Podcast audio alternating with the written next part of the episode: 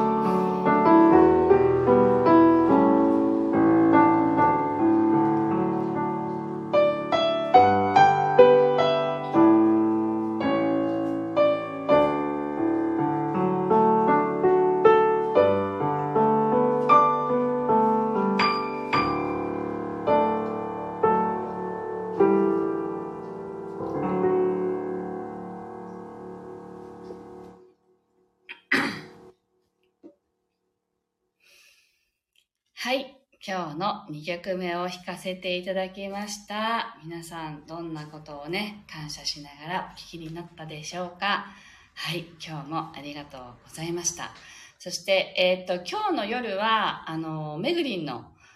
めぐりんと一緒に、めぐりんの、めぐりんのインスタアカウントで満月ヒーリングライブをします。で、夜8時からですので、ぜひそこにも足を運ぶ、足か、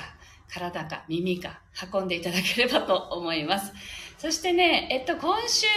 日曜日12月3日はオンラインの、あの、イベントに出展します。魔法の癒しの森でエルブランシュというねオンライン上の会場なんであのどなたでもあの無料で会場に入ることができますでそれぞれのブースでセッションを受けるときには料金がかかったりしますけれどあの私のブースもただ顔を見に来ましたとかねあのおしゃべりしに来ましたとかそれだけでも全然いいと思っていてなのでぜひ皆さんあのお時間あったらですね12月3日の、えっと、お昼1時から3時ん？違う1時から4時までの3時間のあの短い時間なんですけれども遊びに来てくださったらいいなと思っています。でそのイベントにはあの横浜にもね今回一緒に行ったあのヒリオソウルっていうねあのものをやっていらっしゃる軽やかな Q さんも出店しています。なのでね、ぜひ、あの、顔見に来ていただいて、あの、その顔見に来ていただいて、私たちのブースに入るっていうことができるんですけど、あの、ブレイクアウトルームでしたっけ？ズームの中の。なので、個別にあのお話とかできるのでね、入ってきたら、まあ、コンシェルジュの方がいて、どちらがいいですかとかってね、あの、質問してくださったり、あとは行くところがわかんなければお話ししてね、どういう方がいますよって、あの、なんていうのかな教えてくださったりもするんですけれどもここの人のとこに行きたいですって言ったらそこにあの連れてってくれる 連れてってくれるっていうのかなっていう案内してくれるのでぜひあの気軽にね遊びに来てくださったら嬉しいなと思います。後であのコミュニティのところにねあの貼らせていただきます。でそれにちなんで12月1日の金曜日の夜8時から Facebook ライブがあります。で Facebook ライブはどう、どう案内したらいいんですかね？あの、最近やったことがないんですけど、おそらくそのうちリンクができるので、それも案内させていただきます。で、エルブランシュで、えっと、出展されるユースケさんっていう、あの、ヒーリングの作曲、ヒーリングですよね。作曲家の方、ピアニストでもあって、作曲家でもあって、あの、彼の音楽も本当に素晴らしいので、で、あの、ユースケさんと対談の YouTube ライブがあります。どんな感じになるのかなと思ってますけどね。あの、テーマは音と癒しについたという感じだったと思います。なんで、ぜひそちらも、あの、聞きに来ていただけたら嬉しいなと思っています。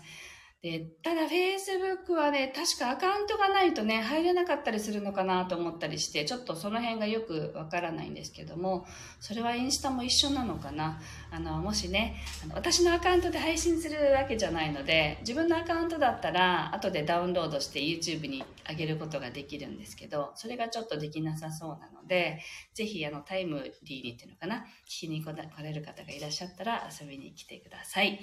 はい。というわけで今日はここまでになります。ちょっとあの12月に向けてあの準備したりしながら子供との時間もあの過ごしながらというねことがあのしばらく続きそうですけどあの配信でもねちょっと顔を出したりとかすることがあるかもしれないんですが温かい目で見守ってくださったら嬉しいです。あ、純子さん、おはようございます。嬉しい。ありがとうございます。はい。というわけで、今日はここまでです。あの、今日も遊びに来てくださってありがとうございました。今週1週間、そして今日もね、あの、皆さんがすがすがしい気持ちで過ごせるように、あの、祈っています。ありがとうございました。